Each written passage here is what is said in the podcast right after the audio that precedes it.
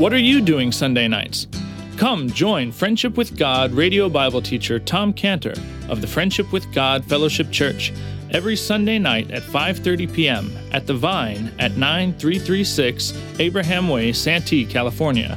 Watch and listen live around the world to Tom Cantor Sunday evening on youtube.com by searching for Friendship with God Fellowship or by going to our homepage at friendshipwithgod.org. That's friendshipwithgod.org.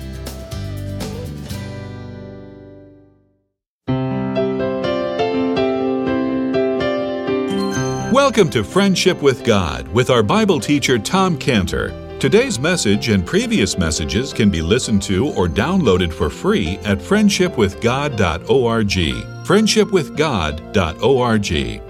You can also obtain free resources from Tom Cantor and view our online bookstore at friendshipwithgod.org or call us at 800 247 3051. 800 247 3051. Tom Cantor also has a daily devotional verse that comes out each day by email and on Facebook. To receive this small daily devotional verse that Tom Cantor puts out, you can sign up at friendshipwithgod.org, friendshipwithgod.org, or find Tom Cantor on Facebook by searching for Tom Cantor and Friendship with God. Now, here is our Bible teacher, Tom Cantor. Matthew chapter 13, verse 1. If you please turn to that. Matthew chapter 13, verse 1, in our first message here, our New Year's message for 2019. Let's first of all look to our Heavenly Father in prayer. Father, here we are. We're your children, Lord. We're your students tonight. We're all seated here waiting on you to teach us, Lord. Teach us through your word. Teach us through me. Teach us through the hymns, Lord, tonight, what you'd have us to learn. In Jesus' name, amen. Okay, uh, Matthew chapter 13, verse 1. The same day went Jesus out of the house and sat by the seaside. And great multitudes were gathered together unto him, so that he went into a ship and sat, and the whole multitude stood on the shore. And he spake many things unto them in parables, saying, Behold, a sower went forth to sow. And when he sowed, some seeds fell by the wayside, and the fowls came and devoured them up. Some fell upon stony places where they had not much earth, and forthwith they sprung up because they had no deepness of earth. And when the sun was up, they were scorched, and because they had no root, they withered away. Some fell among thorns, and the thorns sprung up and choked them. And other fell into good ground and brought forth fruit, some a hundredfold, some sixtyfold, some thirtyfold. Who hath ears to hear, let him hear. Now, just jump down to verse 18, where we get the interpretation. Verse 18 Hear ye therefore the parable of the sower. Anyone heareth the word of the kingdom and understandeth it not, then cometh the wicked one and catcheth away that which was sown in his heart. This is he which receives seed by the wayside. But he that received the seed into stony places, is the same is he that heareth the word, and anon with joy receiveth it. Yet hath he not root in himself, but dureth for a while. For when tribulation or persecution ariseth because of the word, by and by he is offended. He also that receives seed among the thorns is he that heareth the word, and the care of this world and the deceitfulness of riches choke the word, and he becometh unfruitful. But he that received seed into the good ground is he that heareth the word and understandeth it, which also beareth fruit and bringeth forth some a hundredfold, some sixty, some thirty. Okay, now it's, it's our first New Year's message here. This is the first parable that the Lord Jesus Christ spoke. As you can see, as you know, this was a description of something of common everyday life. They, everybody knew about this. They knew about sowers. They knew about the casting of the seed. They knew about the shoulder strap bag, the broadcasting of the seed all over. Everybody knew that. Everybody knew about the high hopes of the sower. Everybody knew about the disappointments, the frustrations that the sower had, and everybody knew about the four types of soil that the seed fell into. They knew about the seed that fell into the ground that was trodden down. The seed had no chance of taking root. They knew about the birds that came and ate the seed. And again, the seed had no chance. They knew about the seed that fell into rocky ground. This was familiar territory for them because they knew about that thin layer of soil that was over the rocks and the stones that looked like it was going to be good for the seed, looked like there was going to be a harvest because you couldn't see under the thin layer of the soil where the rocks and the stones were and had blocked the roots from taking, from blocked the seed roots from taking, taking hold. And they knew about the thorny ground they knew about the thorny ground where the soil was contaminated with the thorn roots, the thorn seeds, and the seed again appears like, oh, it's going to be good. This time it's going to be fruit. It's going to be, it's going to really take hold here. And it doesn't. And they knew about that frustration and they knew about some of the seed, fortunately, comes onto the ground that wasn't the hard path ground that was broken up. It wasn't rocky and it was good ground. It was free of the thorns and it brought forth the fruit. They ever knew about these things. So when the Lord Jesus told this parable, there were some for sure that sat back and said, So? You know, he tells us tells us about this, the, the sower and the seed, and he said, So? And that's what happens to seeds. And if that's all they got, from what he said. They lost. They lost. Because verse 3 tells us that he was speaking many things to them like this, in this manner, in parables. In other words, he was, and then he, when he went on to say, He that hath ears, let him hear, he's not talking about physical ears. He's speaking to special ears, ears that heard more than just the description of the common everyday life on the surface. Just imagine the scene. Let's put ourselves in the scene. Here we are. We're there in, in verse 2 where it says, There's a great multitude that's gathered together. So, and he goes into a ship, he sits down, and the multitude stands. They're standing. Kind of the opposite of the way it is right now. I should be sitting, you should be standing, right? That's the way it was then. So here he is. He's left the house and now he's sitting by the seashore. Word is spread in the region, in the region that he's there, he's there. Come see, let's go, let's go hear him. He's the one that John the Baptist was talking about. And so they come, and to better address the crowd, he gets up, he steps into a boat, he sits down, the great crowd is standing, they want to hear. And they're hearing, they say, Well, what's he going to say? Imagine the, the anticipation that's in the air. They're thinking, Oh, he's going to tell us that now is the time when the kingdom's going to be restored back to Israel. That's what was asked in the first chapter of John. There was, Is this the time? Now, when, when the Romans are going to be overthrown, is this going to be like the Maccabees who overthrew the Greeks? And so the festival of Hanukkah, which we just celebrated, it's going to be like that. Is that what's going to happen here? Or is he going to do some miracles? We can see that. Or is he going to open to us some mysterious passage of scripture that we never were able to understand? Or is he going to just come right out and say that he is the long awaited Messiah? So all the crowd, they're, they're anxiously waiting there. And he speaks and, and they're all listening. And, and he says in verse three, Behold, he says, Behold, a sower went forth to sow. I mean, when you say behold, it's like, now listen to this, sir. This is really important. And he says, okay, this is really important. And he gives this description we just read. And you can imagine people are saying, what? Is this the great teacher? This is what we came out to hear? Is this the great wisdom that everyone has made such a big deal over? He's talking about a sower went out to sow.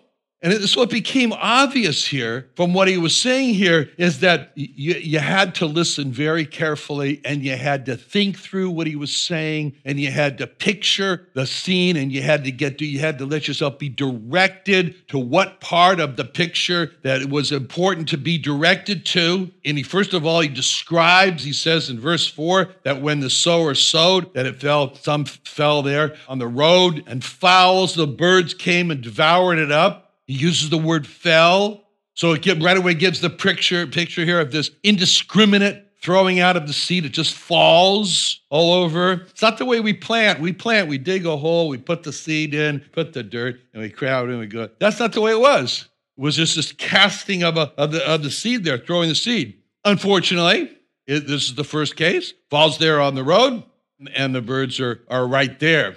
Now, it doesn't leave us to wonder about the birds. He says, I want you to focus on the birds. Focus on the birds. The fowls came and devoured them up.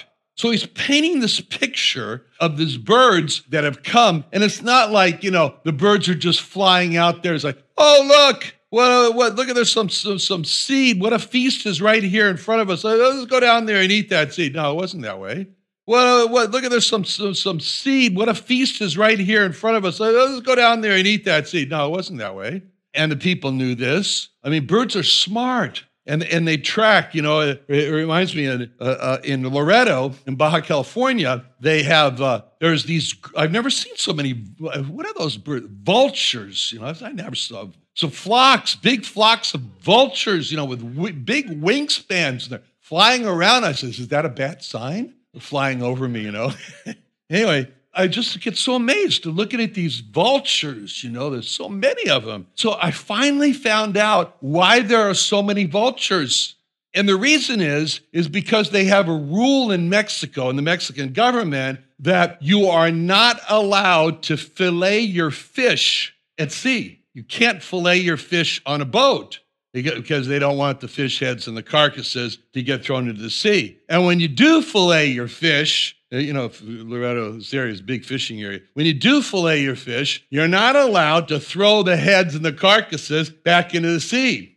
You have to fillet your fish on land and you can't dispose of it at sea. Why? I don't know why. You have to ask somebody. I don't know why. But anyway, that's the rule. And it's pretty strict because if you don't obey the rule, then the it says the government will give you a fine, they'll take your fishing gear away, and they'll take your boat away.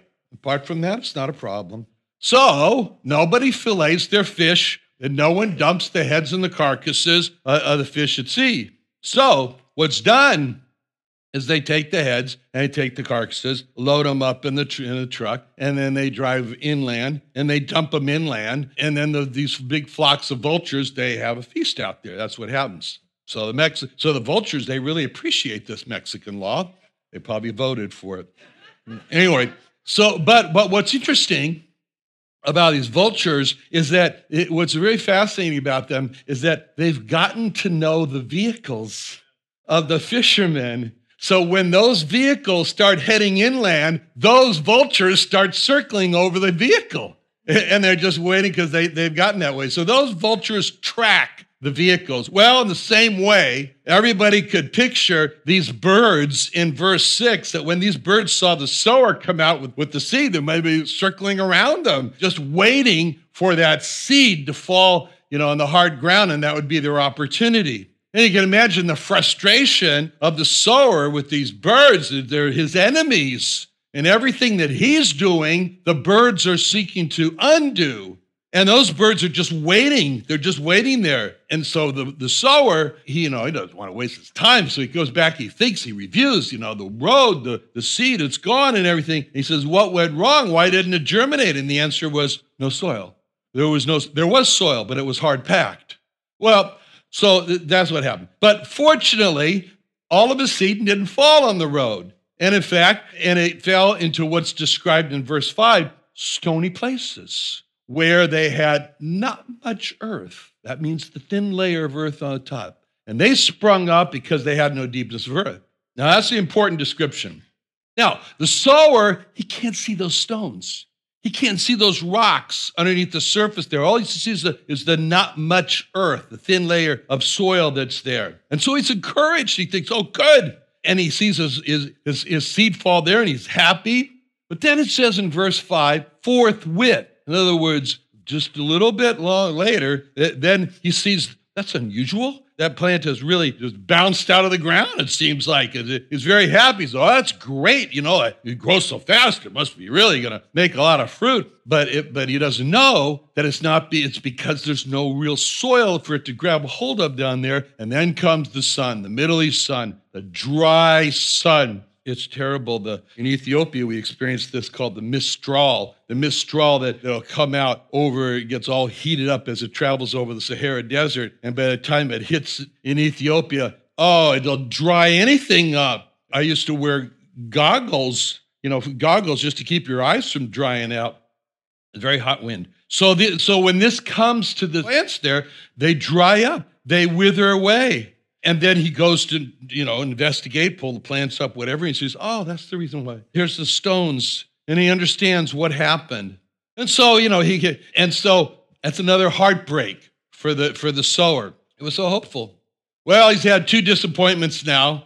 And so, you know, you might think, well, he's going to give up here, you know, it's really hard to endure all this. But he moves on and he sees what happened to the seed, and he comes to the third place in, in verse 7, where it talks about some seed fell among the thorns, and then the thorns spring up and choke them. Here again, he's got big hopes. He remembers the seed on the ground. It looks so good, and the stones were there, and so forth and so on. So, but he's so again, when he sees these thorns grow up and they choke it, they go around. He's, he's very disappointed, highly disappointed, and he understands this. And so he sees the thorns are aggressive. They're very aggressive, and so they send out runners. They intertwine the plant there. You've all seen that. I mean, you ever seen a morning glory plant? You ever seen a morning glory plant? Oh, don't ever plant a morning glory plant anywhere because the reason they call it morning glory is because it grows so fast in the morning that when you look at it, you say, oh, glory. You know, anyway,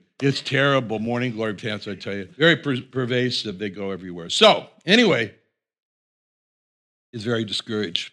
But fortunately for the sower, the sower found that some of his seed falls on good ground in, in verse 8. The good ground. Now, the good ground, it's not hard packed. The good ground, it doesn't have stones. The good ground, it doesn't have the, the thorns in it. You know, this reminds me, though, when we moved to our house in 1987, and we, you know, that's when I told you we were liberated from the goat ranch. We lived on the goat ranch for 10 years. And so Anyway, then we became civilized. And so we moved into civilization in 1987. And my wife, eh, you know, wanted something we never could have. She wanted a rose garden. Why couldn't we have it? Because we had 300 goats that lived so close around us. We had the smartest goats. Everything that she tried to plant in Lakeside up there on Willow Road, we wake up in the morning, it was all eaten. And yet all the goats were still in the pen. So we wondered, what's going on, you know? So one night I decided I'm going to stay up all night and, and I'm going to see what happened. And so I stayed up, and there was one goat, which had a name. Her name was Quiche Lorraine. And so, Quiche Lorraine, I'm not kidding, I should have taken a film of this, it could have been on National Geographic. But Quiche Lorraine, she, she as soon as it was, I think it was like two in the morning, I was watching her, and she walked over the gate, and she unlatched the gate and moved the latch over and the goats went out and ate up all the, the flowers and everything my wife planted. Then they all went back into the pen and she latched the gate.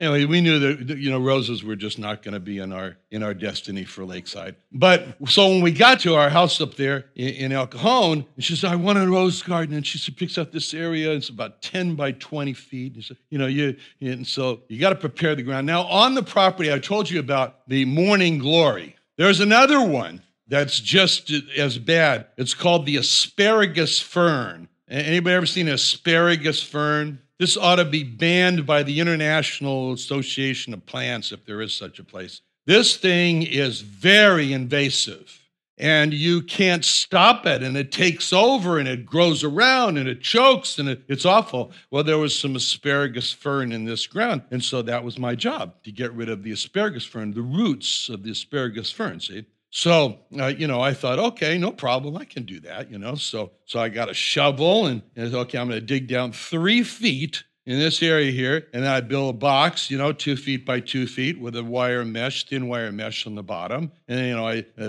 dig the, put a shovel full of dirt in there and screed it, you know, back and forth. The dirt falls through the asparagus fern. It's caught, and rocks were caught. I think that was the hardest job I ever did. I don't know what it is about soil, it's extremely heavy.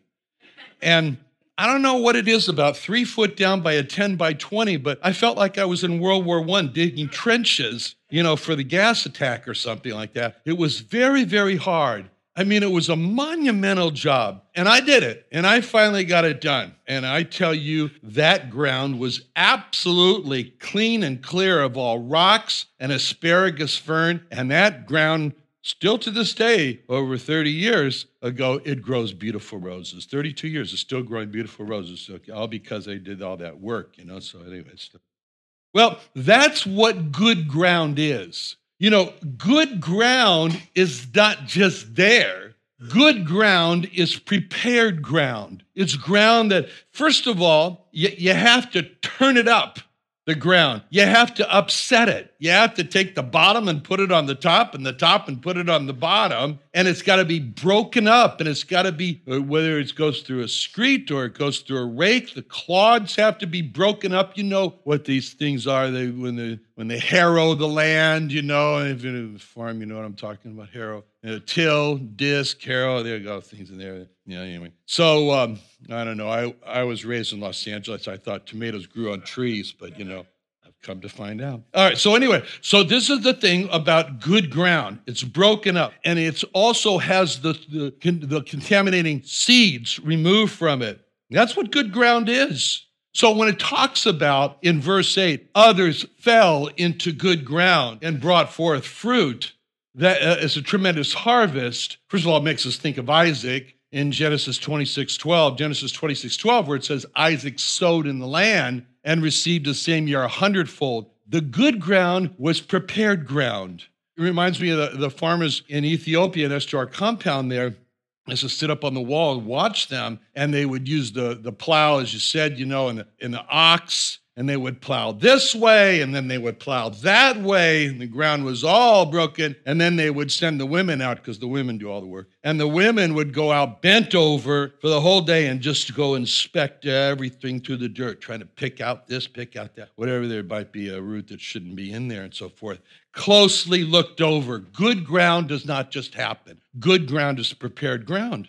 And this is what the lord said as he was standing there in this, as he was sitting there in the boat, and the great crowd is in front of him, and he's describing this, this, the sower, the seed, the four grounds. There's a lot of drama in this, and, and, and all the eyes are fixed on him as he describes this, this situation. He says, Yeah, and? And everybody's waiting for the tie in. Everybody's waiting for the description. Everybody's waiting for what does this have to do with me? What is the deeper meaning? And then he says in verse 9, He that hath ears, let him hear. No one knew what the deeper meaning was. But the key to the deeper meaning is when he said, He that hath ears, let him hear. He that hath ears to hear, let him hear. The key is he repeated this word twice in verse 9 hear. It's all about hearing. The parable of the sower and the seed is all about hearing. Even the disciples, they didn't get the message. And he was surprised. It says in Mark 4:10, in Mark 4:10, that when he was alone with them, they came up to him and they said, You got to tell us what this means. What did you just, what is the meaning of the parable you just talked about, the sower? What is it? And then he, he explained to them in Mark 4:11, he says, To you it's given to know these mysteries. And then he, he said, um, if you don't know this parable, how are you going to know all parables? You can't start unless you know this parable. How's that going to be possible for you? And then he explained, and he said in Mark, he said, he said, the sower, verse 13 is what I was quoting there. He said unto them, Know ye not this parable, and how will you know all parables? He goes on, Mark 4, 14, 4, 14. The sower soweth the word. And these are they by the wayside where the word is sown. But when they have heard, Satan cometh immediately and taketh the word that was sown out of their hearts. And those that are sown on stony ground, they, they have heard the word and immediately they receive it with gladness. They have no root in themselves and they endure for a time. But when affliction or persecution arises for the word's sake, immediately they're offended. And these are those sown among thorns. They hear the word, but the cares of this world, the deceitfulness of riches, and the lust of other things entering in choke the word, and it becometh unfruitful. And then he said, Those that are sown on good ground, they hear the word, receive it, bring forth the fruit.